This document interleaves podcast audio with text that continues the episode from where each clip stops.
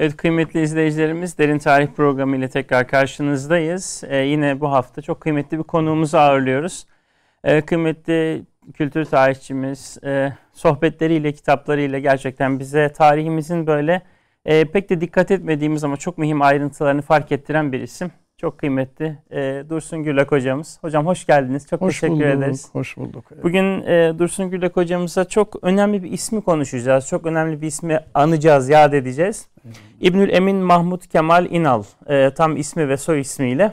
Tabi nevi şahsına münhasır bir e, şahsiyet. E, hakikaten hem Osmanlı'yı idrak etmiş hem Cumhuriyeti idrak etmiş. 1957'deki e, vefatına kadar gerçekten hem verdiği eserlerle, imza attığı işlerle, e, tanıştığı ve bize anlattığı şahsiyetlerle gerçek anlamda bir köprü şahsiyet. Hocam şunu sorarak başlamak istiyorum. Yani hiç belki de İbnül Emin Mahmut Kemal'in ismini duymayanlar olabilir izleyicilerimiz arasında. Ee, yani niçin bir programı biz ona hasrediyoruz? Yani İbnül, Emi, İbnül Emin'in bugün mesela 2021 yılında e, konuşmaya değer nesi var? Niçin konuşmalıyız? Tam bu noktadan başlamak istiyorum.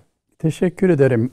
İbnül Emin Mahmut Kemal İnal bir tarihçi olarak bir edebiyatçı olarak ve bir sohbet üstadı olarak Osmanlı'nın son döneminde Cumhuriyet'in ilk yıllarında hatta senin de az önce söylediğin gibi 1957'deki vefatına kadar efendim bu milletin tarihine, kültürüne, edebiyatına, maneviyatına hizmet etmiş çok önemli bir isim.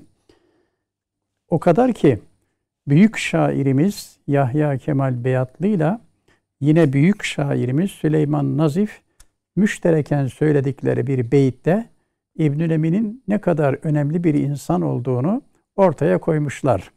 Hezar gıpta o devri kadim efendisine ne kendi kimseye benzer ne kimse kendisine. Birinci mısra Yahya Kemal'indir. İkinci mısra Süleyman Nazif'indir. Hezar gıpta o devri kadim efendisine yani bin defa imrenmek gerekir o devri kadim efendisine. Süleyman Nazif de ne kendi kimseye benzer ne kimse kendisine. Hakikaten e, eserleriyle, kitaplarında kullandığı üslub ile, tavırlarıyla, hal ve hareketleriyle, nükteleriyle nevi şahsına münhasır bir insandır. Eserleri okununca efendim e, kendi asrında, kendi e, devrinde yaşayan tarihçilerden ayrıldığı ve tamamen kendine mahsus bir üslup, bir tarz takip ettiği zaten ayan beyan görülür. Efendim, e, gariptir ki bu kadar önemli bir insan e, yeteri kadar tanınmamıştır. Sebepleri var tabi. Kendisi zaten pek istemiyordu. Hatta e, çağdaşı olan bir başka şair yahut bir yazar efendim kendisine şöyle bir soru yöneltiliyor. Falan falan şahıslar efendim işte ilmi müktesabatları bakımından efendim bilgi seviyeleri bakımından eserlerinin önemi bakımından yani e, sizin kabınıza dahi yetişemez. Böyle bir tabir vardır. Evet. Kağıt topuk demektir. Evet. Yani o onun ilimde topuğuna bile yetişemezdir eskiler. Efendim. Fakat e, o dediğimiz zatlar büyük şöhret kazandıkları halde siz üstad fazla tanınmıyorsunuz deyince şu dikkat çekici cevabı vermiş. Onlar bilinmek için okudular. Ben ise bilmek için okudum. Evet, hakikaten. Yani bilmek için okudum ne demek? Olgunlaşmak için, kemale ermek için mütevaziane hakikaten bilmek için okuduğu eserlerinden anlaşılıyor. Daha sonra inşallah tabii eserlerinden geleceğiz. bahsederken o konuya bazı misaller vereceğiz. Evet hocam şimdi tabii böyle mühim bir şahsiyetin e, yetişme e, tarzını da konuşmak lazım. Yani çünkü hakikaten böyle e, imparatorluğun yavaş yavaş yıkıma doğru gittiği bir dönemde bir paşa çocuğu olarak dünyaya geliyor. Evet. E, kendisi Mehmet Emin Paşa ile Hamide Nergis Hanım'ın çocukları ve e, İstanbul'un tam göbeğinde tabiri caizse tam olarak siyasetin, ilmin, kültürün merkezinde dünyaya geliyor. Evet. E, böyle bir insan özellikle terbiyesine annesine borçlu olduğunu da biliyoruz. Nasıl bir ortamda hani neşet ediyor, dünyaya geliyor diyelim. Evet. E, oradan devam evet, edelim isterseniz. E, sizin de söylediğiniz gibi şanslı bir insan. Evet. Şu bakımdan bir kere babası Mehmet Emin Paşa. Bu ismin başına bir ünvan koyacağız. Seyyid Mehmet Emin Paşa. Evet. Tabii. Seyyid e, Mehmet Emin Paşa kim? Son Osmanlı padişahlarından Abdülaziz Han'ın veziri, sadrazamı Yusuf Kamil Paşa'nın mühürdarı. Evet. Müsteşarı bir bakıma. Evet. Yusuf Kamil Paşa'nın mühürdarı. Şimdi Yusuf Kamil Paşa deyince akan sular durur. Mesela Üsküdar'ımızın medarı iftiharı Zeynep Kamil Hastanesi'ni yaptıran bunlar aynı karı koca. Evet. Zeynep Hanım'ın beyi, kocası Yusuf Kamil Paşa önemli bir insan. Efendim e, Arapça, Farsça ve Fransızca mükemmel bildiği diller. Efendim Telemak tercümesi yapmış. Evet. Türkçe'ye çevirmiş.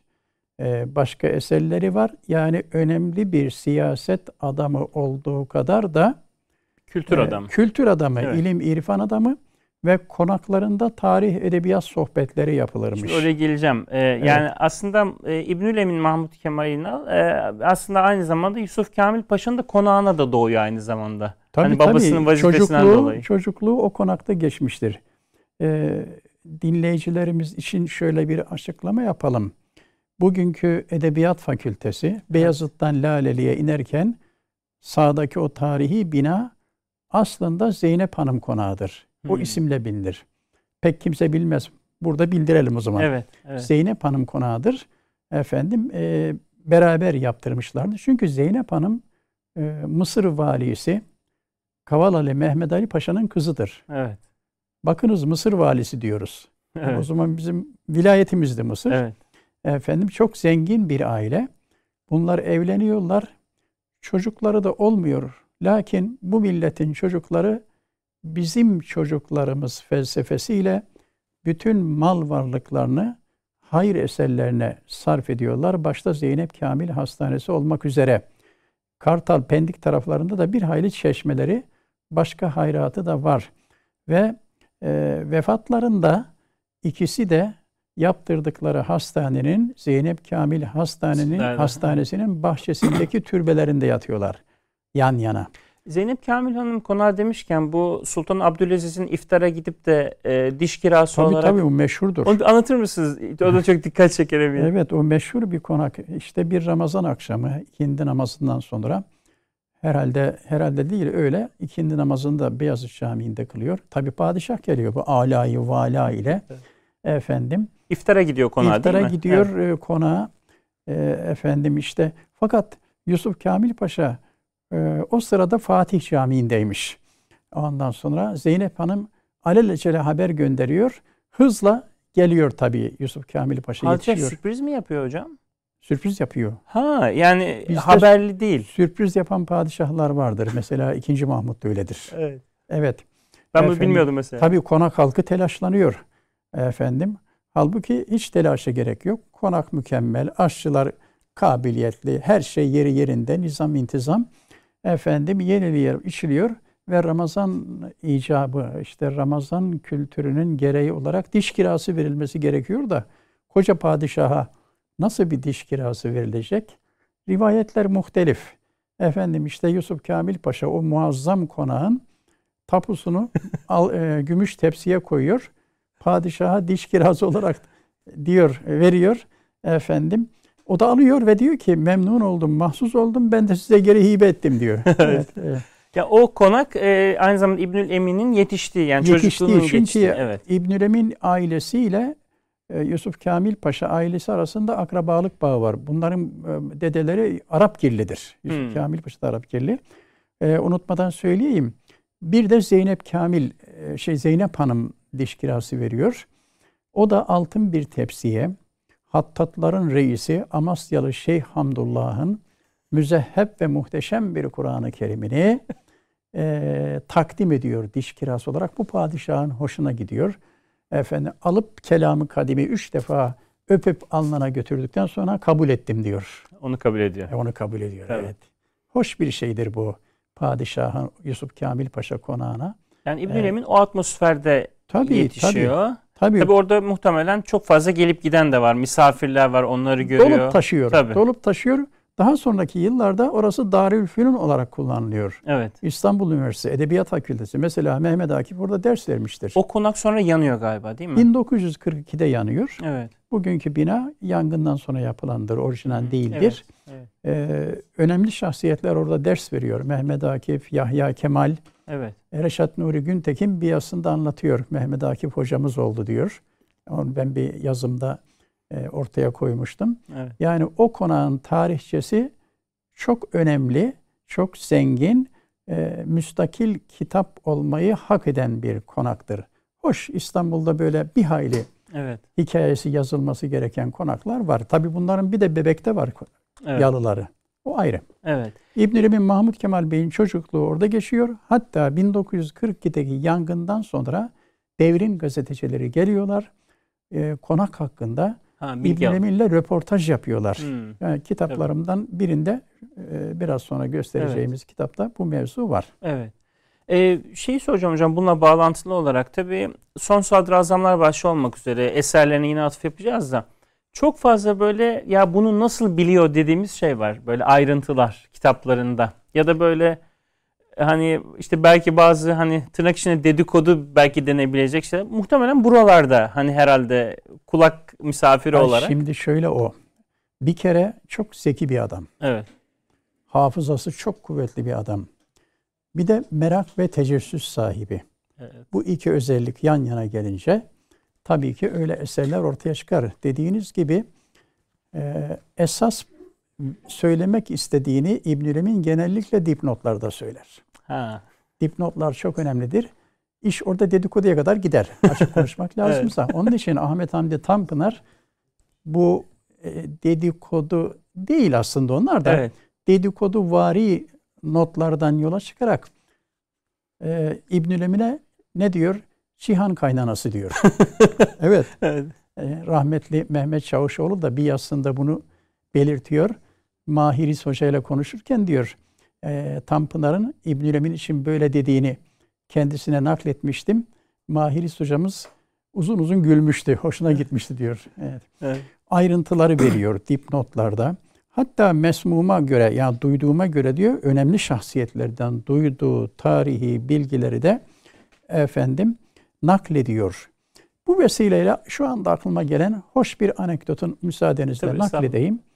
Ben bu çalışmayı yaparken ki uzun yıllarımı vermişimdir. İbnül Emin Mahmut Kemal Bey'in konağına devam Bu arada eden hocam e, kitabınızı da ben göstereceğim şöyle Eyvallah. ekrandan e, izleyicilerimiz de görsünler. İbnül Emin Mahmut Kemal'in. Hocam bu 3 cilt değil mi kitap? Üçüncü cilt galiba. Üçüncü cilt daha e, e, Yayınlanıyor- yayınlanacak ama galiba. hazırlayacağım. Evet. Malzeme tamam. Bu ikinci cilt. Şöyle kameralarımıza da Evet. gösterelim. Buyurun hocam siz anekdota. Efendim İbnül Emin Mahmut Kemal Bey'in Mercan'daki konağına ve bu konakta yapılan sohbetlere, musiki fasıllarına devam eden devrin ünlü şahsiyetlerinden epey kimseyle görüştüm.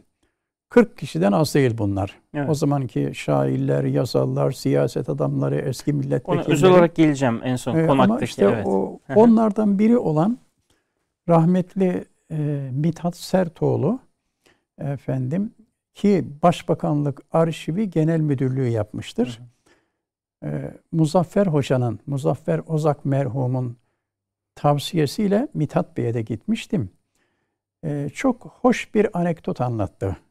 Dedi ki ben arşiv genel müdürü olunca hoca hoca efendi üstadımız İbnül Emin Bey beni tebrik etmeye geldi. Ben çok heyecanlandım.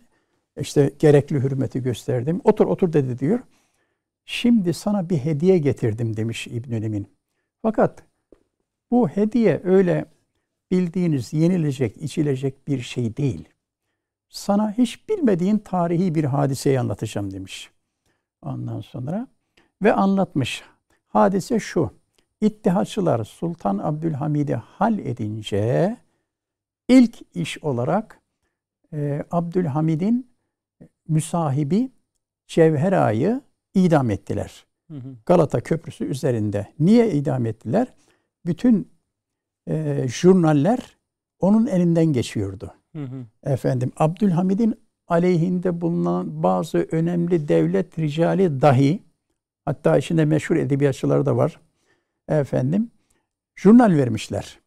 Efendim şimdi bunlar bilinirse, faş edilirse çelişecek Evet. yaptıkları işler. Çok çekinmişler, korkmuşlar. Hemen Cevher Ağa'yı idam etmişler. İşte bunu anlatmış İbnül Emin tabi ayrıntılarıyla. Ben özetinin özetini Evet. özetini söyledim. Evet. Efendim eee, anladın mı demiş sonunda bitirince sözünü İbnül Emin. Şimdi anladın mı Abdülhamit Han'ı niye idam ettiler? Eee, demiş ki Mithat Bey'den Mithat Bey'den bizzat dinledim ben bunu. Hı hı.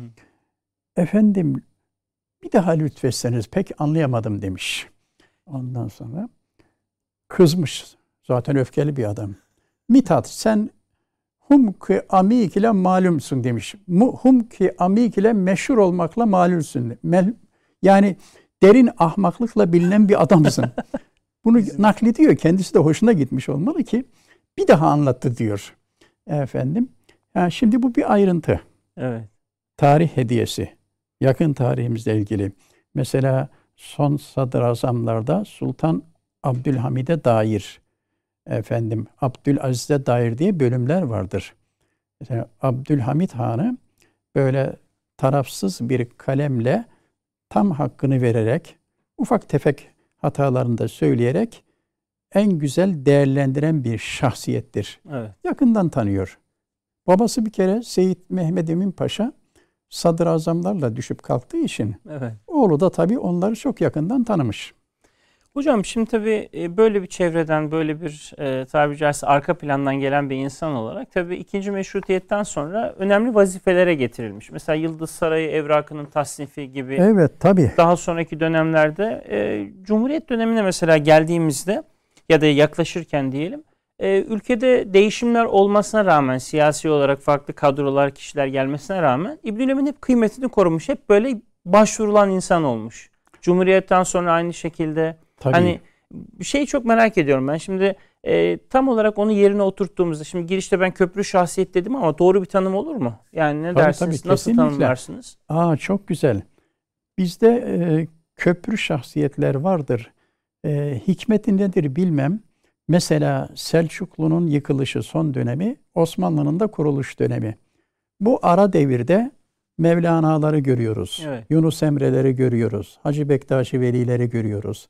Sanki silsile devam etsin diye Allah bunları özellikle göndermiş gibi bir his geliyor insanın içine. Yani intikal için. İntikal, köprü. evet. Aynı şey Osmanlı'nın son dönemi, Cumhuriyet'in ilk yıllarında da işte İbnül Eminler var, Ali Emiri Efendiler var, Mehmet Akifler var, Babanzade Ahmet Naimler var, Ferit Beyler var. Evet. Onlar da köprü insan kesinlikle. Evet. Ve telaşlanıyor e, İbnül Emin Mahmud Kemal Bey Osmanlı'nın mirasını koruma, Cumhuriyete intikal ettirme. Onun için müzeler kuruyor. Türk İslam Şimdi ona Eserleri geleceğim Müzesi. hocam Evet. sırasıyla. Doğru, dolayısıyla köprü insandır ve hakikaten de dediğiniz gibi meşrutiyet döneminde ittihatçılar e, onu istihdam ettiler. Çünkü ilmine güveniyorlar, ciddiyetine, namusuna, efendim ve titizliğine güvendikleri için, için e, belgeleri, jurnalleri tetkik etme görevini veriyorlar. Yani bir Aylarca devam ediyor o. yani bir paşanın oğluna bu kritik görev Evet. verilmesi. Evet çünkü biliyorlar ki babası bile jurnal verseydi İbnül Emin'in onu bile söylerdi. İzlemezdi. E, onun için bir de ilimde otorite tabii. Evet. İlim ilimde otorite olunca bir insan muhalifleri de onu kabullenir ve saygı duyar. Evet o çok önemli. Çok hakikaten. önemli. Hakikaten. Ben Tabii. yani İbnül Emin'in hayatını okurken beni en çok etkileyen noktalardan bir tanesi o. Yani e, kendini hiç gizlemiyor. Hani böyle her devrin adamı değil bu anlamıyla. Asla. Ama e, gayet böyle dobra dobra hatta bazen böyle muhatabını kırarcasına böyle örneğinde Tabii, verdiğiniz tabii, gibi. O, e, şey, seriül e, ne derler ona?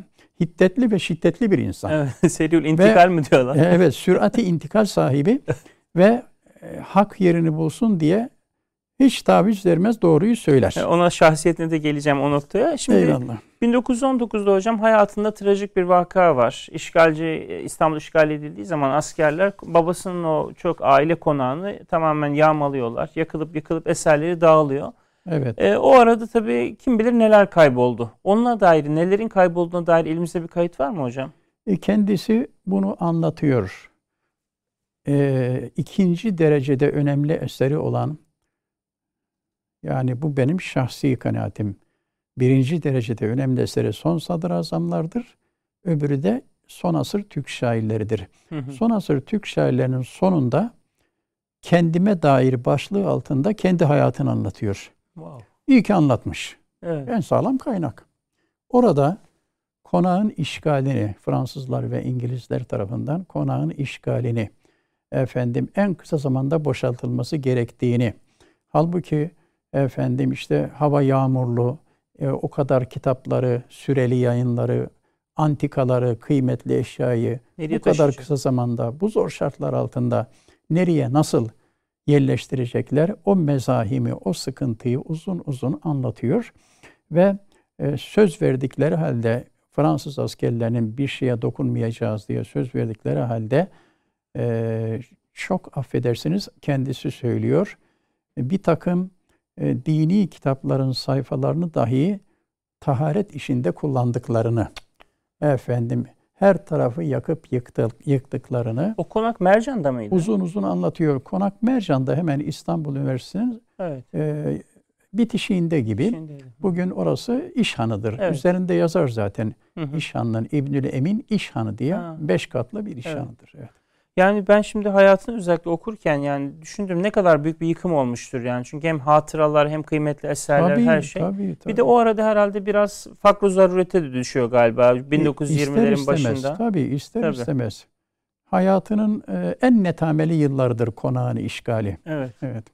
Sonra hocam e, işte yine deminki işte şey gibi o bahsettiğim e, her dönemde kıymetinin bilinmesi hadisi. Mesela Cumhuriyet'ten sonra da işte önce Fuat Köprülü daha sonra Hasan Ali Yücel mesela. Tabii tabii. Hani sizden Aha. duymuştum gene yani Hasan Ali Yücel'in önünde işte tabii. divar durması çok ilginç geliyor bana.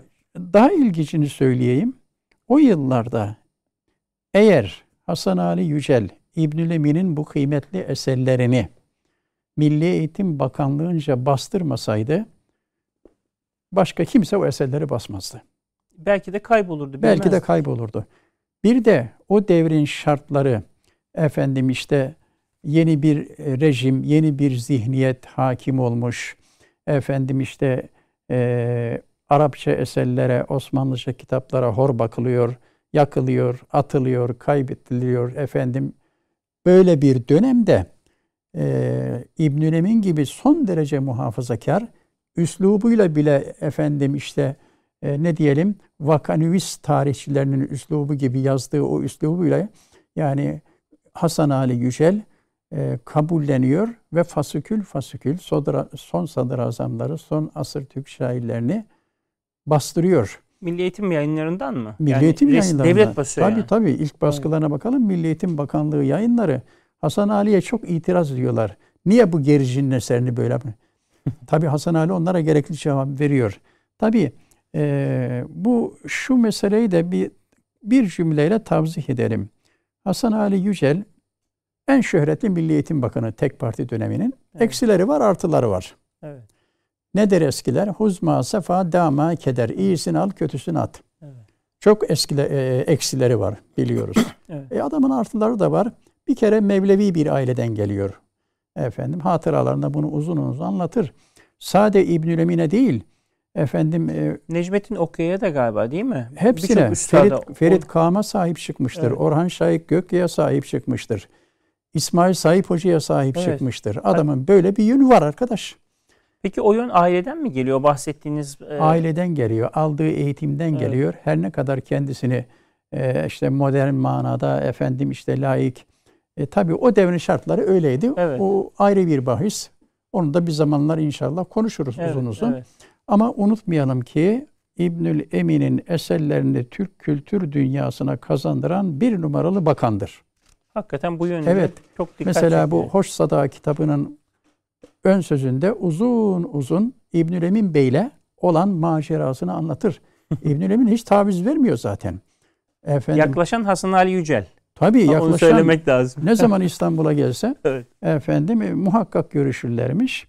Ve e, bir de şöyle bir mesele var. Bütün bu kitapların ismi Hasan Ali Yücel zamanında rica minnet değiştirilmiştir. Mesela son sadrazamların e, asıl ismi Kemalü Südur'dur. Ha öyle mi? Tabii ben bütün kitaplarında Kemal kelimesi vardır. Şeyden isminden dolayı. Tabii Kemalü Sudur. Sudur sadrazamlar demek. Ee, son asır Türk şairlerinin orijinal ismi Kemalü Şuera. Efendim. Kendine de e, son hattatların ismi Kemalül Hattatin. Evet, böyledir hep.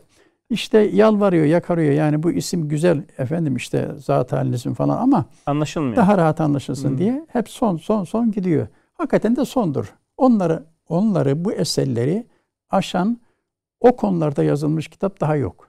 Evet. Ömer hakikaten. Faruk Akin hocamız uzun uzun anlatır bunu İslam Ansiklopedisine yazdığı maddede. Evet. İbn Ve bugün hep o kaynak verilir. İbn kaynak verilir. Evet. Çünkü öyle masaya oturup yazmamış bunları.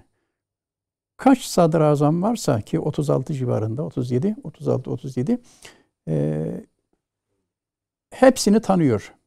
Hepsini tanıyor, görüşmüş. Özel bilgisi, hayatlarını biliyor. Özel hayatlarını biliyor babasından dolayı. evet. Mahremiyetlerine girmiş. evet. Efendim siyasi hayatlarını, özel hayatlarını, zevklerini, şiirlerini, hatta küfürlerini. o kadar. Tabii. Orada bir Said Paşa maddesini okuyunuz mesela. Biz de izleyicilerimize bildirmiş neler. olalım. Tabii. Said Halim Paşa, Küçük Said Paşa, Sultan Hamid'in sadrazamı 8 defa 9 defa sadrazam oldu ya. Evet, evet. Ee, orada beraber çalışmışlar onunla. Hmm. Neler anlatıyor neler. Onun için zevkle okunuyor. Yani kuru bilgiler değil. Efendim belki belki bazı yerlerinde hissi durumlarda var ise şey eserlerinde onu soracaktım. Hani o güvenilirlik meselesi aktardığı şeyler ona geleceğim hocam Kesinlikle, inşallah. Evet. Çünkü aynı zamanda hiddetli şiddetli ve duygusal evet, bir insan. Evet. Hocam şeye geleceğim. Bu e, Türk İslam Eserleri Müzesi'ne müdürlük vazifesi başlıyor 1927'de. E, kendisinin aynı zamanda 1932'ye kadar da Türk Tarih Kurumu şimdiki ismiyle üyeliği var. Evet. Tabii yine o dönemde de deminki konuyla bağlantılı. Yani kıymeti bilinip çok kritik bir noktada kendisi görevlendiriliyor. Evet evet. Ee, Türk İslam Eserleri Müzesi müdürü. Evet. Hatta bir bakıma kurucusu. Hı hı. Ee, o zamanki ismi Evkafı İslamiye Müzesi. Ha, İslam Vakıfları Müzesi. Süleymaniye Camii'nin yanındaydı. Hı hı. Şimdiki nedir orada? Daruz Ziyafet deniliyor. Evet evet evet hemen. Heh, o bina Türk İslam Eserleri Müzesi'ydi. Ben oraya gittim Türk İslam Eserleri Müzesi olunca. Sultanahmet'e taşınmadan önce. Şimdi İbrahim Paşa Sarayı'ndaki evet, müze. Evet. E, oranın kurucu müdürlerinden biri e, İhtifalci Mehmet Siyah Bey vardır. O da var kurucular içerisinde. Ve orada e, yanlış hatırlamıyorsam tarihini 1965 yılına kadar kurucu müdür olarak görev yapıyor. Efendim 65'te emekli oluyor. Hacca gitme hikayesi var.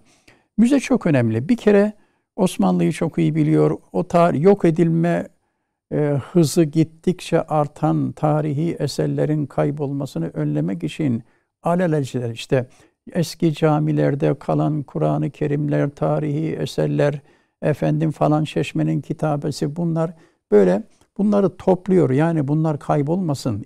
Ayasofya'daki e, hat eserleriyle ilgili de bir şey var değil mi? Aa, var da, var tabi. Onu, onu da hatırlatalım. o çok önemli bir şey evet. tabi. Ramazanoğlu soyadını hatırladım da. Muharrem Ramazanoğlu olabilir mi? Ha? Muharrem olabilir mi ismi? Yok yok. Muzaffer Ramazanoğlu. Tamam. o zamanki Ayasofya müdürü. Evet. Bir gün ziyarete gidiyor. Ayasofya'yı ziyarete İbn Emin. Efendim tabi e, o Çiheryari Güzin Efendilerimizin o güzelim Mustafa İzzet Efendi'nin hattı böyle perişan vaziyette mahzenlerde indirilmiş dışarı çıkarılamamış tabii. Çıkarılamadı evet. çünkü içeride yaptıydı o levhaları. Evet. Böyle perişan bir vaziyette bekletildiğini biliyor İbn-i. Evet. Muzaffer Ramazanoğlu Bey'e diyor ki bunları tekrar yerlerine talik etseniz, assanız diyor. Efendim diyor müdür, ben de asmak istiyorum. Fakat tahsisat yok diyor. Ha, bütçe yok yani şimdiki evet. tabirle. Evet. Bu arada bir cümleyi söylememe müsaade edin. Biraz sitemdir. Kültür işlerine gelince bütçe olmaz. Başka her işte bütçe bulunur. Evet. Geçelim. İbnül Emin diyor ki tahsisat işini ben halledeceğim diyor. Söz mü? Söz. Ve hayır hasenatıyla meşhur, cömertliğiyle meşhur, mimarlığıyla meşhur, Ekrem kültür Hakkı, dünyamızın evet. diğer pırlanta bir ismi Ekrem Hakkı Ayver diye meseleyi anlatıyor. Efendim işin mali yönünü o hallediyor. İşçileri gece gündüz çalıştırarak hatta yemeklerini bile Ayasofya'da hazırlamışlar. Nazif Bey var bir de. Nazif Çelebi. Onu unutmayalım. Evet, evet. Onun da payı vardır o işte. Ben tanıdım kendisini. Evet. Efendim öylece bu üç insanın himmetiyle Hat o mübarek levhalar yine eski yerlerine konuluyor. Ne kadar Öyle aslında. bir hizmeti vardır. Evet. Nitekim Son Hattatlar kitabında kendi dilinden bunu anlatır İbnül Emin. Evet, evet. evet. Nebi şahsına münhasır üslubuyla. Evet, evet. E, hocam yine böyle hani kronolojiyi takip etmeye çalışıyorum hayatında da. Evet. 1936 39'da e, bir e, affedersiniz 36'da bir hac seyahati var. Ama tabii şimdi e, şimdiki ortamı düşünebilir belki izleyicilerimiz. Hani buradan kalktı gitti rahat bir şekilde ama tabii o zaman Yok, o zamanın o devrin şartları gereği yani açık söyleyelim dini ve manevi dünyamıza olanca baskının hüküm sürdüğü o netameli yıllarda İbnül Emin'in hacca gitmesi maceralıdır. Evet. Ama ona biraz da taviz veriyorlar. Hı hı. Ricali devletle arası iyi. Evet. Efendim. E, hac görevini de böylece ifa ediyor. Çok ilgimi çekmiştir. Yusuf Mardin'in efendim Ebul Ula Mardin ile babasıyla birlikte aynı trende yolculukları var. Evet. Evet hac yolculukları Mısır yoluyla. Uzun bir yazıdır o. Orada o macerayı anlatır. Bu arada işe ismini de analım. Hani Prenses Hatice Abbas Hilmi'nin mahiyetinde hac yapıyor evet. değil mi İbnül Emin? tabii tabii. Hani bir Mısır prensesinin mahiyetinde bu Mısır, hac. Evet bu Mısır prensesleri Said Halim Paşa vesaire o aile büyük bir aile evet. tabii. Hem Mehmet Akif'i korumuşlardır hem İbnül Emin'i. Mehmet Akif biliyorsunuz. Bu arada şeyi soracağım affedersiniz e, bu hacca giderken tabiri caizse sponsorluk mu yapıyorlar? Hani maddi bütün külfeti karşılıyorlar mı? Karşılıyorlar tabii. Ha, o şekilde hac tabii, yapıyorlar. Tabii tabii. Ha. Evet. Buyurun hocam Mehmet Akif tabii. diyordunuz. Akif'e e, olan yakınlıkları ve Akif'i e, o hasta halinde e, bir bakıma koruma altına almaları bu Mısırlı Hidiv ailesinin e, hasenatının en önemlilerindendir. Evet. İşte o Beyoğlu'ndaki Mısır apartmanında kalması, Alemdağ çiftliğinde her şeyin ona tahsis edilmesi, hepsinin mekanları cennet olsun. Amin, amin. Bu arada Akif deyince aklıma geldi. Mehmet Akif ile İbnül Emin Mahmud Kemal İnal, e, Mehmet Akif'in babası Temiz Tahir Efendi'den özel ders almışlardır. Aa, evet. Yakacık'taki konaklarında son asır Türk şairlerinde Mehmet Akif'i anlatırken İbnül Emin bu çocukluk hatıralarından da bahseder. Efendim. E, Tabi Yakacık'ta da konakları vardı. O İbnül Emin'in kardeşi Selim Bey'e düştü. Evet. Hocam e, şimdi ömrünün tabi son yıllarında özellikle emekli olduktan sonra müze müdürlüğünden e, eser teliflerine başlıyor. Tabi bu arada e, eser telif ederken işte demin konuştuğumuz şeyler hani bütün birikimini adeta kağıda geçirmek, o birikimi aktarmak gayesiyle. Tabii. Tabii. Tabi bu arada benim yine okurken e, rahmetli Ömer Faruk Hoca'nın yazdığı maddeye de baktım programdan önce. Orada mesela dikkatimi çeken bir not oldu. Yurt dışından konferanslara davet ediliyor ama maddi imkansızlıktan dolayı mesela gidemiyor. Yani bu mesela bir ilim adamı için yani çok bana çok acı geldi doğrusu. Hicrandır tabii. Evet. Üzülmeye vesiledir. Ama büyük insanların hemen hemen hepsinin hayatında böyle şeyler vardır. Vardır. Doğru. Çile olmadan olmaz. Evet. Efendim tabii başka sebepler de var gidememesinin belki ama belki ama ama hakikaten birkaç kere davet edilmiştir bu türlü kongrelere. Efendim eserlerinden bahsedelim mi? Hocam birazdan geleceğim oraya sırayla tamam. geliyorum. Şimdi e, özel hayatıyla ilgili de mesela eserleri telif falan dedik ya. E, yalnız yaşayan bir insan değil mi? Tabii bekar. Yani evlenmediği için. Peki bütün bu eserleri yazarken ya da bütün araştırmaları bir asistan gibi kendisine yardımcı olan birileri ya da yalnız başına mı çalışıyor mesela? Yalnız başına. Konağında. Evet. Yani konak hizmetini gören Bir Fatma Hanım var. Bir Ahmet Bey var. Akrabasından biridir bu. Ona yetiştim ben mesela ben. Efendim tabii. Ee, ve böyle e, masada yazmaz, yazmazmış. Kağıdı dizine kor öyle yazarmış. E, Hattatlar gibi. Evet. Eski usul. Evet. Birazdan ayrıntıya gireceğim hocam. Ee, bir şey var. 1939'da Kamil Aktik'le e, merhum Hattat Kamil Aktik'le bir Kahire seyahatleri var. Orada da buradaki Türk İslam Eserleri Müzesi'nin benzerini böyle kurmak için Prens Mehmet Evet. Tevfik Paşa'nın bir herhalde girişimi Tevfik olmuş. Bey galiba tam ismini iyi hatırlayamıyorum. Onun daveti üzerine orada bir müze kurmaya gidiyorlar. Evet. Aynen buna benzeyen bir müze. Öyle o hizmetleri de var. Ee, bunu da az önce söylediğim kendime dair kısmında uzun uzun anlatıyor. Evet. Dinleyicilerimiz merak ederlerse Evet. İbnül Emin eserlerini alsınlar, okusunlar. Çünkü bir hazineyle karşılaşacaklar. Edebiyatçılar alsın, tarihçiler alsın, hattatlar alsın. Esefle ifade edeyim ki böyle kıymetli eserlerin talibi maalesef az. Evet. Seçkin bir kitle Ama küçük koşturuyor, azınlık. peşinde koşuyor, arıyor, buluyor. Evet. Efendim tabii bu bahsi diğer ve uzun bir bahis Evet. zamanımızda alel acele yazılan efendim hele hele şimdi oradan indirerek internetten bilmem ne acele kitaplar yazılıyor. Evet. Bunlar işte kalitesizlik kaliteyi öldürüyor. O zaman da biraz varmış. İbnül Emin'in de canı sıkılmış böyle bu işleri yapanlara. Senden kapar, benden kapar, yastık kadar ciltler yapar. Hepsinde de sehve düşer o alim cahil numa diyor. Tam böyle Tabii. internet çağını anlatıyor gibi Evet, sanki. evet. Nitekim bu konuda bu ikinci ciltte var. Ee, diğer bir takım tarihçilerle epey kalem mücadelesi var. Yani zaten birazdan o şahsiyetiyle de ilgili de soracağım hocam size. Şimdi e, 1953'te bir jübile düzenleniyor İstanbul Üniversitesi'nde. Eserlerini orada e, hatta kendisinde şimdi ekranda da e, fotoğrafı da geçti. Yaptığı bir konuşma da var o jübile sırasında. Bu jübileyi e, Süheyl Ünver kitaplarını bağışladığı için kendisinin de böyle bağışladığı ile ilgili böyle bir şey var sanki. Aralarında böyle bir e, şey olmuş Ama mu? O işin canlı şahidi Uğur Derman hocamız. Evet. Bu konuyu anlattı. Hatta e, bir armağan kitapta da yazdı. Şu anda o armağan kitap hangisi? E, ha aklıma geldi. Profesör İsmail Erünsal armağanı vardır. Hı hı. Kıymetli bir kitaptır o armağan. Bu konuyu orada yazdı. Uğur Hoca ömrünün bereketinde de bahsediyor bundan. Ömrümün bereketinde Evet. de vardır Hı hı. olabilir. Efendim e, ama tabii e, sırf o mesele değil. Tabii. E, iki jübilesi söz konusudur İbnül Emin'in. Hı. 1953'ten önce de jübile oldu. Ama e, sırf onun için değildi. Meşhur gazetecilerimizden Hakkı Tarık Us 50 yıllık yazarlar jübilesi yaptı.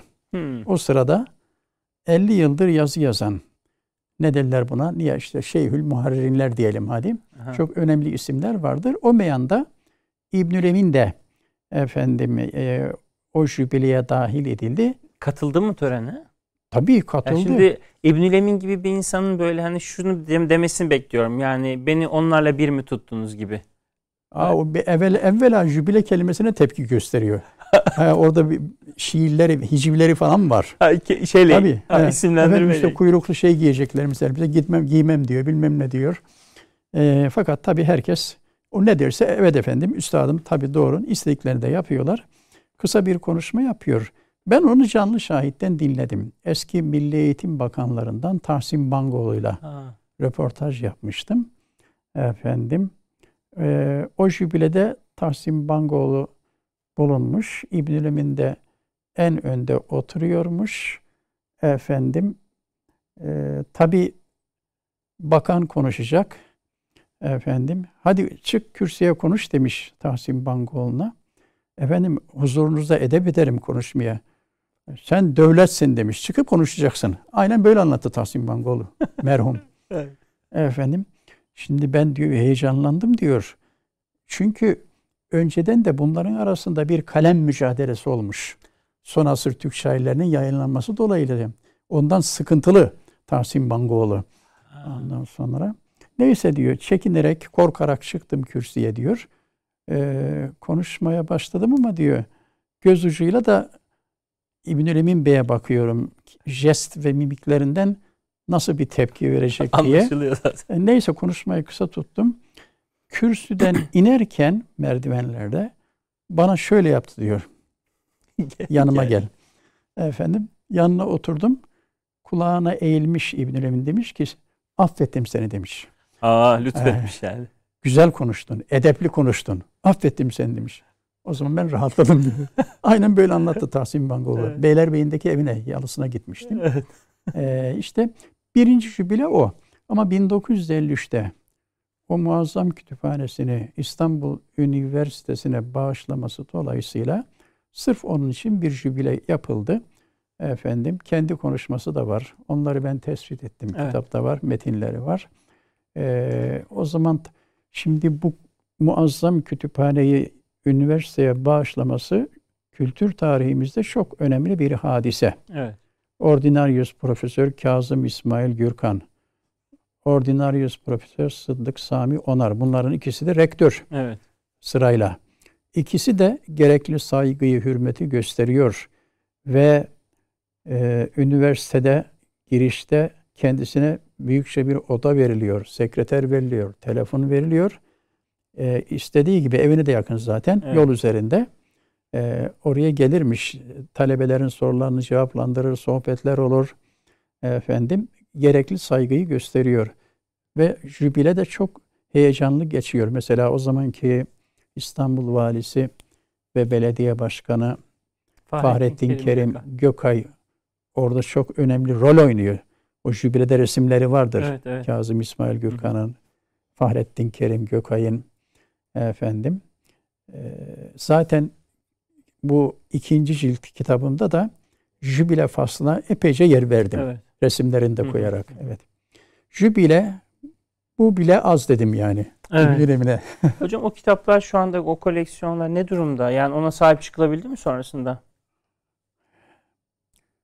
Kazım İsmail Gürkan devrinde, Sıddık Sami Onar devrinde, daha sonraki bir takım rektörler devrinde sahip çıkıldı. Kemal Alemdaroğlu'nun rektörlüğü zamanında bir takım can sıkıcı Hmm. hadiseler meydana geldi. O bahse girmek istemiyorum çünkü uzun konuşmak Evet, gerekiyor. Evet. Ama büyük oranda muhafaza ediliyor. Efendim işte Beyazıt'tan, üniversitenin yanından Süleymaniye'ye giden bir yol vardır. O yolu biraz, o yolda biraz ilerleyince solda tarihi bir bina vardır. Ee, Kadılar Mektebi. Hı hı. Efendim işte orası Nadir Eserler Kütüphanesi'dir. Orada e, Sultan Abdülhamid'in Yıldız Kütüphanesi'ne ait kitaplarla beraber İbn Emin'in de koleksiyonu. De kitapları, koleksiyonu da orada. Bu arada onu Evet. da hani salık vermiş olalım izleyicilerimize. Belki hani Tabii, merak tabii. edenler, görmek eyvallah, isteyenler olur. eyvallah. Muhafaza ediliyor. Ve hocam işte böyle bereketli, e, sürprizlerle dolu, renkli bir hayatın sonu 24 Mayıs 1957'de vefatı. Bu arada Evet. merhumun çok yakınındayız. Stüdyomuzun bulunduğu Topkapı Merkez Efendi'ye tabii. böyle yani hemen şurada 5 Elimizi dakika mesafedeyiz. O kadar yakınız. Allah tekrar rahmet eylesin kendisine. Amin. amin. E, bu arada ilk defa onun kabrini de ben sizin işaretinizle ziyaret etmiştim. Öyle mi? 2003'te. Oo, Yine bir sohbetimizde tabii. Eyvallah. Ben e, belki de ilk defa sizden duymuş olabilirim İbnül Emin ismini. E, konuşurken, sohbet ederken siz e, Yani- demiştiniz ki kabrini ziyaret ettin mi? Hocam dedim hayır ya ben o zaman daha üniversiteyi yeni bitirmişim. Siz dediniz bak kabri çok yakın şurada tarif ettiniz. Sonra İsmail Sahip Sencer hocanın rahmetli. Onun O da- kabrini o tarif da ettiniz. O da yakın orada. zaten. Mükrimin Halil de orada. O da orada. Halde edip hemen hemen Evet, yan taraflarında. Böyle orada, orası çok. çok e, hakikaten e, meşahirin e, Ha- Hamdullah Subetan Ruhaver biraz daha ileride. Evet. Çok Aynı insan şekilde. var. E, Ee, orada onu hatırladım şimdi tam bunu söyleyince. Evet, elimden geldiği kadar tanıtmaya çalıştım. Tevazuyu bir tarafa bırakıp söyleyecek olursam, İbn Emin Mahmud Kemal İnalı, Ali Emiri Efendi'yi, İsmail Sahip Sencer'i bu milletin gençlerine tanıtma konusunda çorbada tuzum var diyeceğim ama e, tuzdan fazla. Evet hocam. Ben de onu söyleyecektim yani. E, şimdi gerçeği söyleyelim. Çorbanın E, suyu, bir yağı, kere bu şey kitaplara sizde. tam 30 yılımı verdim. Hocam bu kitapla birlikte ben diğer kitaplarınızla müsaadeniz olursa çok şöyle tanıtmak istiyorum izleyicilerimizi. Çünkü burada bahsettiğimiz birçok e, hani eslafa dair e, Ama bir cümlemi söyleyeyim öyle. Estağfurullah tabii. Fakat üzülerek şunu da söylemek icap ediyor. Seviniyorum. Şimdi geniş bir kitle bu dediğim zatları tanıyor. Ha, toplantılar yapılıyor. Anma toplantıları yapılıyor. Hatta eserler yazılıyor. Eser yazılmadı da dergilerde falan efendim güzel yazılar da yazılıyor. Ama bazı arkadaşlarımız var ki 3 yıl kitap yazdığımız halde efendim e, sükut ediyorlar. Kalem erbabı ama hiç tanımadığım akademisyenler çok güzel yazılar yazdılar. Onları arşivledim. Evet. Evet. evet. Şimdi ilimde hasbilik olur. Tabii. Kıskançlık olmaz. Tabii. Kıskançlık yazarın kalemini köreltir. Kesinlikle. Tabi Kesinlikle. İbnül Emin kimden ne duymuşsa dipnotlarda belirtmiştir. Nurullah Pertev Bey'den duydum bunu diyor. Onu yazıyor mesela. Evet. Şimdi İbnül Emin gibi bir zat hakkında 30 tane 40 tane eser yazılsın yahu. tabii. Değil mi? Kesinlikle. Avrupa'da olsa yazılırdı. Bak Ali Emiri Evet. önümüzdeki Ocak ayı vefat yıl dönümü. Yeni yeni keşfediliyor. Evet. Efendim Muhtar Tevfikoğlu'nun ufak bir kitabının dışında Ali Emiri'yi anlatan bir kitap yoktu. Müstakil kitap yok. Yoktu. Evet. Şimdi şimdi divanı da neşredilmiş. Evet. Geçen gün aldım Millet Kütüphanesi müdiresinden Hı hı. efendim Melek Melek Hanım e, sağ olsun hediye etti. Emin ol çok sevindim. Yani Ali Emir Efendi sanki benim dedem. Dedemmiş gibi sevindim. Bu millete hizmet etti bunlar. Koca bir kütüphanesi var. Yazma eserler. Hocam bu vesileyle ben kitaplarınızı şöyle çok kısa tanıtmak istiyorum. Çünkü bu kitaplarınızda hani bu çok keyifli sohbetinizin böyle daha geniş örnekleri var. Ders Saadet'te Ramazan akşamları. Yine hocamızın böyle kitaplarından böyle örnekler göstermek istiyorum. Ee, yine ayaklı kütüphaneler İsmail Sahip Sencer Hoca başta olmak üzere e, yani ta- kültür tarihimize geçmiş zaten kitapta ismiyle müsemma. Ali Emiri ile Ali Emiri Efendi İsmail Sahip Sencerler. diğerleri hepsi Daha var burada çok. var. Ee. Çınar Altında kitap sohbetleri. Çınar Altı bu arada sizle Çınar Altında oturmuştuk. Rahmetli Ali e, Emiri Efendi Kütüphanesi Müdürü Rahmetli Mehmet Saran Taşi ile beni orada siz tanıştırmıştınız. seninle orada tanıştık zaten. Ondan sonra demiştiniz böyle birisi var tanıyor musun? Yok tanımıyorum gel tanıştırayım dediniz. Oradan da bir kitap hikayesi çıktı. Eyvallah. Hakikaten Güzel ona bir vesile tanışma oldunuz. oldu bu vesileyle. Sizi de tebrik ederim. O tanışmayı bugün en güzel şekilde devam ettiriyorsun. Ee, hadi bir de dua edeyim. Allah şevkini artırsın. Hepimizin. Amin. Evet. Çok teşekkür ederim. Benim için bu akşamın kazancı bu oldu. Çınar Altında kitap sohbetleri yine e, Dursun Hocam'ın çok böyle zaten üslubu çok tatlı, çok güzel. E, aynı şekilde kitaplara e, hasredilmiş bir e, sohbet kitabı. O çınar yok oldu şimdi. Aslında o çınar çınar değildi. At kestanesi. Evet. Ama ne hikmetse çınar, Çınar altı derlerdi. Halbuki orada çınar var. Koca dev çınar girerken sahaflara solda. Belki 300 Ama yıllık. Çınar Altı başka Tabii. yere gitti. evet. Ve son olarak kültür dünyamızda manzaralar yine hocamızın kitaplarından bir tanesi. Şöyle onu da göstereyim. Daha sonra hocam e, sohbetimizin son bölümü. Şimdi yaklaşık bir 10-12 dakikamız var. Eyvallah. Ee, İbnül Emin'in özellikle ben eserlerinden çünkü eserleri deyince şu anda e, elimin altında hatta elimin altına diyemeyeceğim kadar büyük bir eser. e, Ketebe yayınları tarafından bir prestij kitap olarak yayınlandı. E, Son Hattatlar şöyle de açayım önünü. E, hani neredeyse böyle insanın kaldırmakta zorlanacağı kadar gerçekten çok mükemmel biçimde basıldı. Ee, İbn Emin hocam eserleri şimdi konuşurken atıf yaptık. Son sadrazamlar dedik. Ee, Evet. işte diğerlerinden bahsettik. Evet, orijinal isimlerini hattatlar. söyledik. Basıldığı sırada alan e, aldıkları isimleri söyledik. Herhalde- Dediğim gibi son sadrazamlar yakın tarihimiz için büyük bir hazinedir. E, 36'dan fazla sadrazamın hayatını yazmıştır.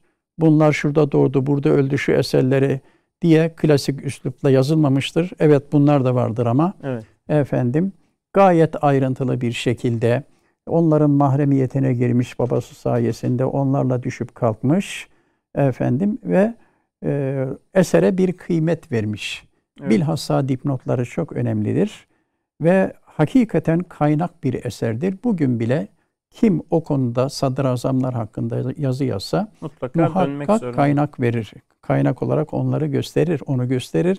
Son asır Türk şairleri, edebiyatçıların vazgeçemeyeceği bir eser. Ee, şurası önemlidir son asır Türk şairlerinin. Az bilinen veya hiç bilinmeyen ama şiirleri ve kendileri kıymetli olan şairlerin hayat hikayesidir. Bu sayede Onların da çoğuyla düşüp kalkmış. evet. Sohbetlerine gelmiş, konaktaki sohbetlerine gelmişler efendim. Son hattatlar, hattatların vazgeçemeyeceği bir eserdir. E bunlar zeyildir zaten. Hepsi zeyildir. Efendim, koca koca zeyiller ama. Evet, evet. E, bizde böyle bu işler. Bu bildiğimiz e, kıymetli kitapların dışında bugün Latin harflerine aktarılmayan başka eserleri de var. Mesela Gelenbebi İsmail Efendi ufak ufak risaleler. Onlar nerede muhafaza ediliyor hocam? Kütüphanesinde işte. Mevcut. Nadir eserler o kütüphanesinde. O zaman araştırmacılar mı bekliyor o kitaplar? Ee, ya da çalışılıyor mu Araştırmacılar üzerinde? da bekliyor. Bazıları üzerinde çalışıldı. Bazıları yayınlandı hatta. Hı hı. Şunu da söylemeden edemeyeceğim. Merhum Hüseyin Vassaf İbn-i daha hayattayken Kemalül Kemal diye ha. muazzam bir kitap yazdı. Çok hayrandır İbnül Emin'e bu mutasavvıf alimimiz Hüseyin Vasaf çok önemli bir Sefine insandır. Evet, müstakil bir eser yazdı. Zaten çocukluktan beri beraber olmuşlar. Zaten kitabın isminden belli hayranlık derecesi. E, tabii Kemalü Kemal. E, itiraf edeyim ki bunları hazırlarken ben de ondan çok istifade ettim. Hı hı. Hüseyin Vasaf'a da çok büyük bir hürmetim var. Mekanı hı. cennet hı. olsun. E, İbnül Emin Bey gençliğinde çeşitli gazete ve dergilerde daha çok dini konularda eserler, e, yazıları yayınlamıştır, makaleler yayınlanmıştır. Bunlar kitap haline getirilmedi. getirilmedi. Epey de fazladır. Efendim işte e, ileriki senelerde artık tamamen kendini tarihe ve edebiyata veriyor ve bu kıymetli eserler öylece ortaya çıkıyor. Hocam e, şahsiyetini böyle biraz da konuşmak istiyorum. Şimdi programımızın sonuna geldik ama böyle e, hani şahsiyeti deyince işte hazır cevaplı, asabiyeti hani hepsi var. Hepsi var hakikaten. Hepsi var. Çünkü Zaten o, başta söyledim onu. Ne kendi kimseye benzer ne, ne kimse, kimse kendisine kendisi. diyen Süleyman Nazif doğru söylemiş. Hakikaten yazısıyla, imlasıyla, üslubuyla, konuşmalarıyla, jest ve mimikleriyle hatta küfürleriyle. E, bu arada Ali Emir Efendi ile kavgalılar galiba. Evet o şöyle. Gençliklerinde Ali e, Ali Emiri Efendi ile çok iyi ahbaptılar. Hmm. Yani çok iyi ahbaptılar. Hatta birlikte büyük zatlara giderlerdi. Mesela çok az bilinir. E, Sultanahmet'in kitapçı başlarından Fındıklılı İsmet Efendi vardır. E, bir gün onu beraberce ziyarete gidiyorlar. Ali Emiri ile İbnül Emin. Orada işte Ahibbam'dan falan böyle övücü sözler söylüyor. Ama sonra ee, bir kitabını tenkit ediyor Ali Emir Efendi. Bir bahsi kitapta Şeyhülislam Yahya, Yahya Divanı olması lazım. İbnül Emin buna tahammül edemez. Evet. Ha. Yani Necip, araların açılma sebebi kitap tenkidi Tabii tabii. Hmm. Yazı işte bir şey bir şair hakkında. O, fena halde araları açılıyor. Nasıl diyeyim? Karakter itibariyle biraz Üstad Necip Fazıl'a benziyor. Hmm. Veya Necip Fazıl ona benziyor. Evet. Şimdi ben bunları bu e, hatıraları tespit ederken Necip Fazıl'a da telefon ettim. Randevu almak istedim yana. Ondan sonra bir cümle söyledi bana telefonda. Kendi e, üslubuyla, o ses tonuyla yakın tarihimizde sözlerine itimat edilecek yegane müverrihimizdir dedi. Wow. Aynen cümle böyle. Ha, yani evet. Necip Fazıl'ın birini beğendiğini kolay kolay böyle, beğenmez yani, tabii. Evet. evet. Efendim. Böyle küçük risale şeklinde eserleri de var. Evet. Eserlerini az önce de belirttiğimiz gibi o zaman Hasan Ali Yücel bastı. Sonra mütakip baskıları yapıldı. Dergah yayınları bir ara tıpkı basımlarını yapıldı. Ne mutlu ki şimdi eli yüzü düzgün bir şekilde Ketebe yayınları evet. efendim bu eserleri, bu külliyatı basmaya başladı. Ee, bu, bu çorbada biraz tuzum var. Hı hı. Efendim Ketebe yayınlarında basılması için şu anda e, İbnül Emin Bey'in e, kanuni varisi olan Profesör Sadık Kemal Tural Ankara'da sağ olsun kıymetli dostumuz. E, epeyce görüştük kendisiyle. Eserlerin burada basılması için de Aramızda bazı konuşmalar geçti ve müsbet neticelendi. Çok güzel. O zaman burada bir arkadaşımız vardı İsmail Bey. Onlar da gidip görüştüler. Mesele halloldu. Şimdi böyle ciddiyetle ve itina ile yeniden kültür dünyamıza kazandırılıyor. Evet. İbnül Emin gibi bir zat hakkında bundan sonra çok güzel araştırmaların yapılmasını istiyorum. İçimde bir ukde. İki kişi var ki hayatları tam bir film. Evet. Evet. Biri Ali Emiri Efendi, biri İbnül Emin. İnşallah bunlar da yapılır. Gerçi Ali Emir Efendi hakkında bir ara bir şey yapıldı ama o çok dar bir alanda kaldı. Hı hı. Onu genişletmek lazım. Hocam bir de son olarak hem merhumu bu yönüyle de anmış olalım, rahmet dilemiş olalım. Kendisi tabi dini ve manevi yönüne dair sizden bir e, değerlendirme rica edeceğim. Dindar bir adam, ehli tarik bir adam. ehli tarik olduğunu pek açığa vurmamış. Efendim, e, annem tarafından Ahmet Ziyaettin Gümüşhanevi Hazretlerine efendim intisapları var. Hatta Salkım Söğüt bu Gülhane Parkı'nın karşısında Salkım Söğüt e, Aydınoğlu Tekkesi vardır. Hı hı. Oranın son şeyhi, Posnişiğini son şeyhlerinden İzzi Efendi vardır. Şu Yunanlılar İzmir'i işgal edince bir e, subayımızı öldürdüler. İşte İzzi Efendi'nin oğludur o. Ha, o evet. İzzi Efendi'nin çok iyi ahbabı İbnül sık sık o tekkiye gidermiş. Bir gün birisi diyor ki, Üstad diyor, İzzi Efendi'ye intisabınız mı var diyor. Hayır intisabım yok ama incizabım var diyor. Beni cezbediyor. Evet. Cezbedici adamlardır bunlar. Ali Emiriler, İbnül Emirler, Mehmet Akifler. Değil mi? Şimdi şurada olsa da saat, saatlerce konuşsak. Aslında seçtiği kelime ne kadar enteresan. İntisap belki de bir yerden sonra hani bir bağlantı ama incizap böyle hani daha cezbe, daha duygu dolu, Öyle daha bir coşkulu. Tabii tabii. Çok enteresan. Seçtiği... Cazibe. Evet, Cezbe. Evet. Mıknatıs adamlar bunlar. Evet. Çekiyorlar. Yani çok enteresan. Mıknatıs.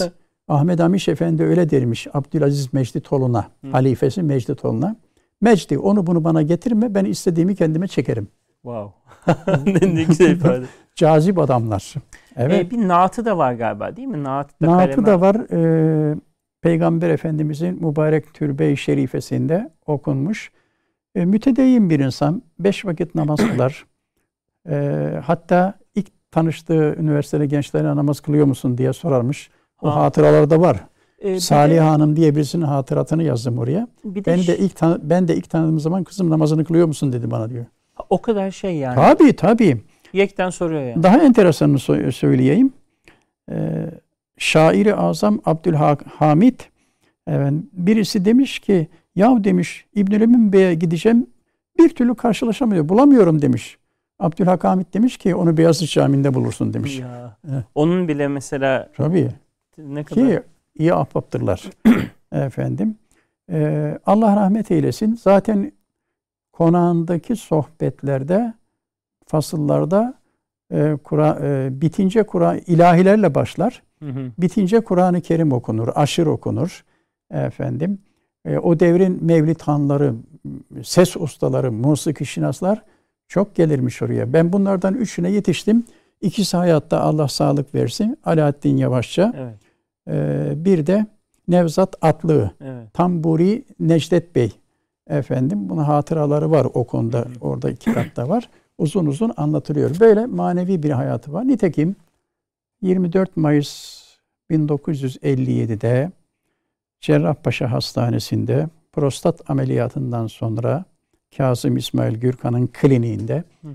vefat edince cenaze namazı Bayezid Camii'nde kılındı kalabalık bir cemaat tarafından tekbirlerle, tehlillerle Merkez Efendi mezarlığına götürüldü. Aile mezarlığı. Babası orası. aile mezarlığına, babası Seyit Mehmet Emin Paşa'nın, annesi Hamide Nerkis Hanım'ın ve kendinden önce vefat eden küçük kardeşi Ahmet Tevfik Bey'in yanında sırlandı.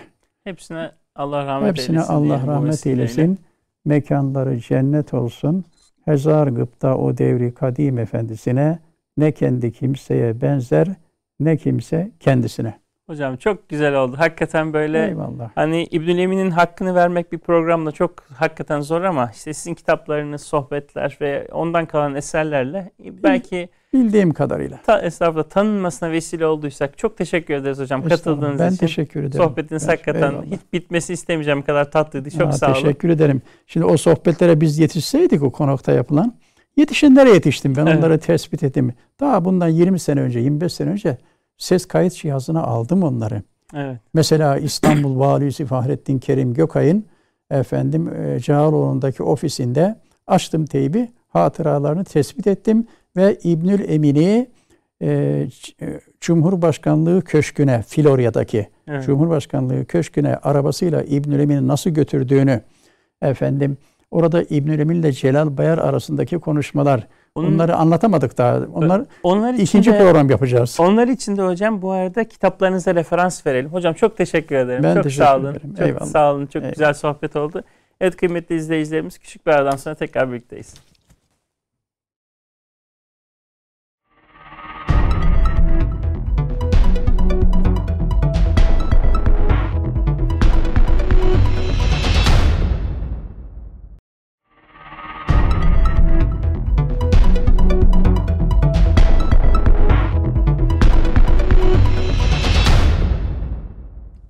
Evet kıymetli izleyicilerimiz programımızın ikinci kısmıyla karşınızdayız. Ee, geçen haftalardan da bildiğiniz gibi programımızın ikinci kısmında önce e, tarihte bu hafta öne çıkan 5 tane olayı e, konuşuyoruz. Bunlardan birincisi 23 Kasım 1917'de Sykes-Picot Anlaşması'nın ifşa edilmesi. Sykes-Picot Anlaşması bildiğiniz gibi yakın tarihte Orta Doğu'nun Sykes-Picot Anlaşması bildiğiniz gibi yakın tarihte Orta Doğu'nun paylaşılması. İngiltere ile Fransa arasında bir gizli anlaşma ve Sykes-Picot Anlaşması normal şartlarda eğer 1917'de Rusya'da Bolşevik devrimi gerçekleşmeseydi dünyanın hiç bilmeyeceği bir anlaşmaydı. Ama 23 Kasım 1917'de Bolşevikler iktidara geldikten hemen sonra e, o dönemdeki resmi devlet gazeteleri Pravda ve İzvestiya gazeteleri ee, önceki iktidarın kendilerinden önceki Rusya yönetiminin gizli bir anlaşmanın tarafı olduğunu bütün dünyayı ifşa ettiler. Buna göre e, bugünkü Orta Doğu'nun merkezini teşkil eden coğrafya yani şimdiki Suriye, Lübnan ve Anadolu'nun bir kısmı İngiltere ile Fransa arasında gizli bir şekilde bölünüyordu.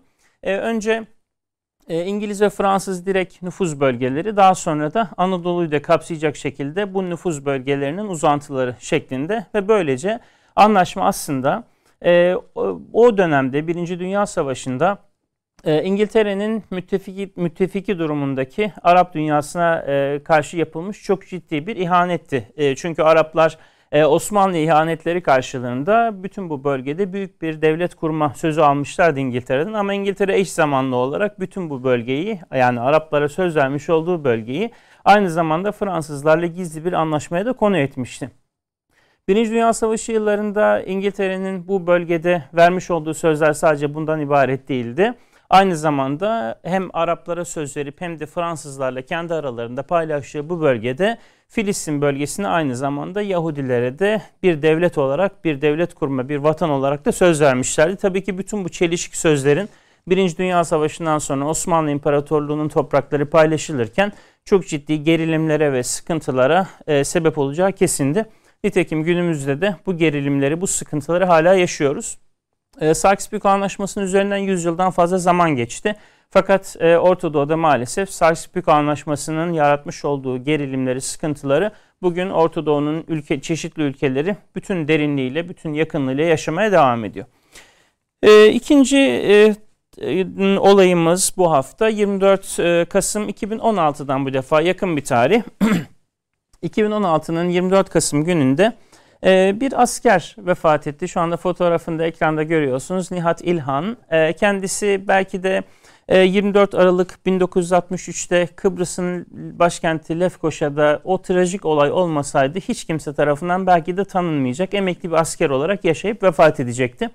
Fakat Kanlı Noel olarak tarihi geçen 24 Aralık 1963 gecesi Lefkoşa'nın e, kumsal semtindeki o tek katlı evde gerçekleşen o vahşet, e, Rum e, çetelerinin gerçekleştirmiş olduğu o vahşette Nihat İlhan'ın eşi Mürüvvet Hanım, oğulları Murat, Hakan ve Kutsi vahşi bir şekilde katledildi ve o sırada kendisi de vazifedeydi, görevdeydi e, Nihat Binbaşı.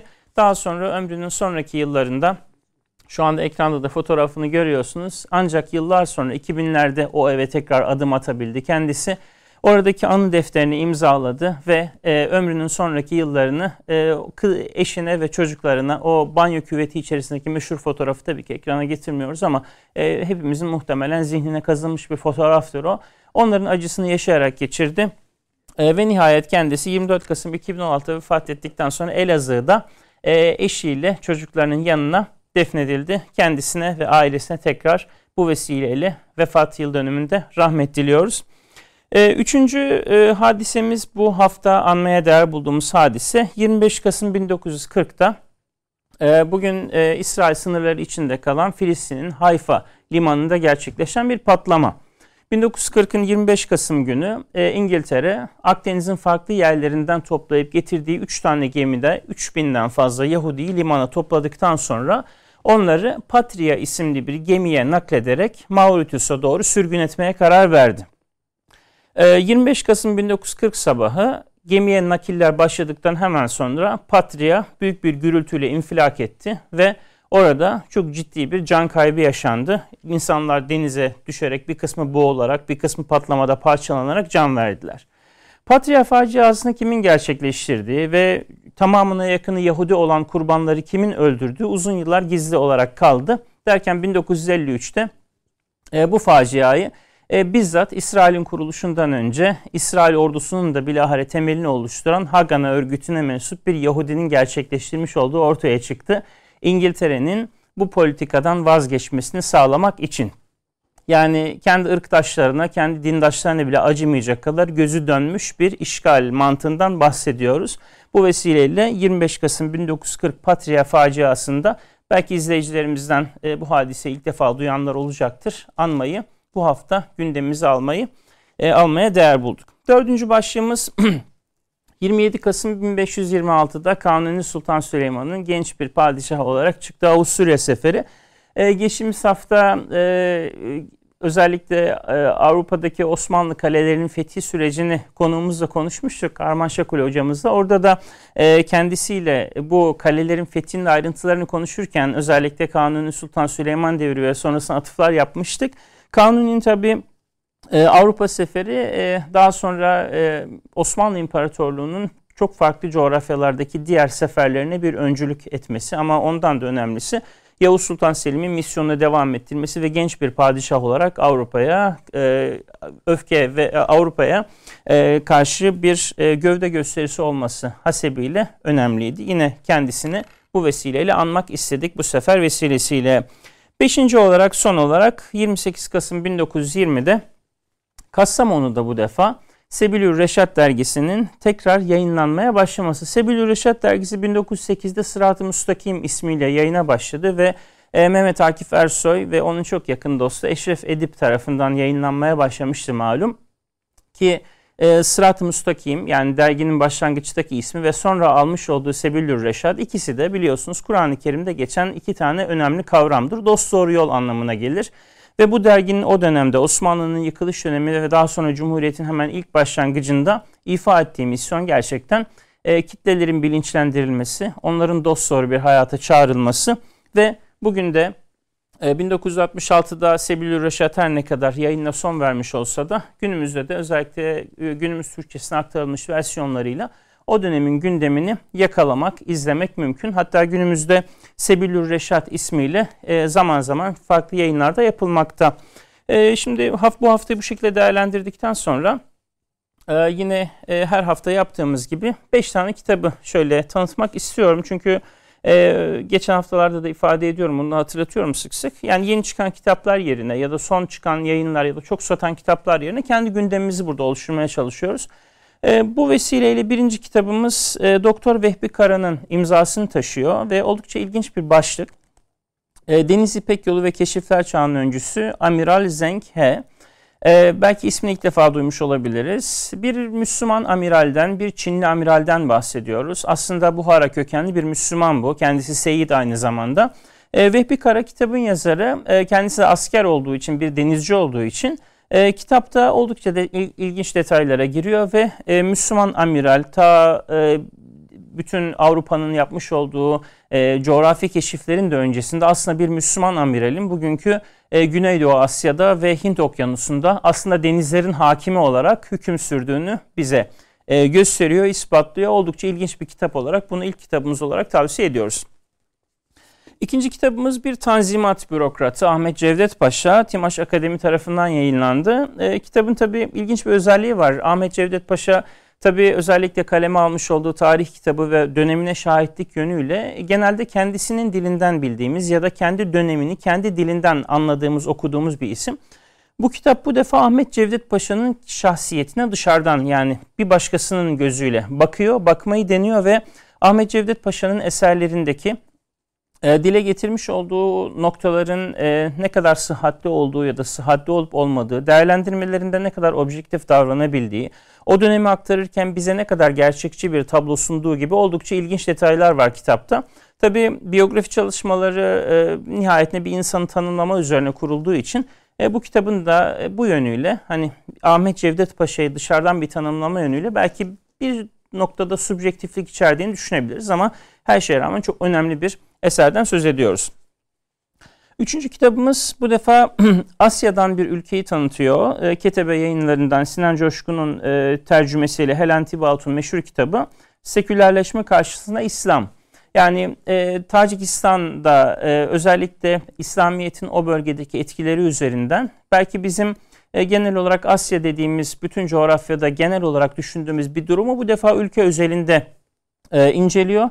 E, kendisi Kanadalı bir araştırmacı. Rusya'ya gittikten sonra Tacikistan'da e, orada özellikle ailevi dramlardan hareket ediyor, geleneklerin etkisinden e, hareket ediyor ve nihayetinde İslam'ın o topraklarda var olma mücadelesini anlatıyor. Oldukça önemli bir kitap özellikle Asya ile ilgilenen izleyicilerimiz için. Üçüncü e, kitap, dördüncü kitabımız e, Endülüs'le ilgili bir kitap. E, Endülüs'le ilgili daha önce bir kitap tanıtmıştım ama şimdi tekrar yine e, konu önemli malum ve hatırlamamız gereken oldukça güzel, ilginç hatta üzücü detaylar var. E, Müslüman İspanya ve Portekiz'in siyasi tarihi Hak Kennedy'nin dergah yayınlarından çıkmış bir kitabı Ayşenur Demir çevirisiyle. E, bu kitapta da e, sadece İspanya'da Müslümanların serüveni değil, e, aynı zamanda Portekiz'de de malum eskiden e, Portekiz diye ayrı bir ülke yokken bütün bir bölge Müslümanların hakimiyeti altındaydı. Hak Kennedy de oldukça e, güzel ve geniş bir çerçeve çizerek o bölgedeki Müslüman hakimiyetini bütün detaylarıyla gözler önüne seriyor. Tabii günümüzdeki Avrupa'yı düşündüğümüzde belki bu kitaptaki ayrıntılar gözümüzde tam olarak canlanamayabilir. Ama özellikle bölgeye seyahat şansına sahip olanlar için, bölgeyi görme imkanı bulanlar için kitap son derece anlamlı olacaktır. Bu bağlamda tavsiye etmiş olalım. E, ve son olarak İstanbul'la ilgili e, Türkiye Turing ve, ve Otomobil Kurumu'nun e, oldukça ilginç, oldukça önemli bir yayını. E, Turing tabii e, şehirle, şehirle ilgili, şehirlerle ilgili e, ilginç ayrıntıları, detayları öne çıkaran bir takım yayınlar da yaptığı için dünden bugüne tarihi İstanbul çarşıları başlığını taşıyor kitabımız. E, ve Kapalı Çarşı başta olmak üzere İstanbul'daki çarşıların tarihini ve o çarşılar etrafında meydana gelen e, oluşan kültürü her şeyiyle, ekonomisinden siyasetine kadar bütün unsurlarıyla inceliyor. Dolayısıyla bugünkü 5. kitabımızda dünden bugüne tarihi İstanbul çarşıları. Evet kıymetli izleyicilerimiz bu haftada programımızın sonuna geldik. Önümüzdeki hafta yine e, hoşunuza gideceğini, izleyeceğinizi, dikkat kesileceğinizi umduğumuz e, konu ve konuklarla ve kitaplarla tekrar karşınızda olmak üzere. Hayırlı haftalar ve hayırlı hafta sonları. Tekrar görüşmek üzere.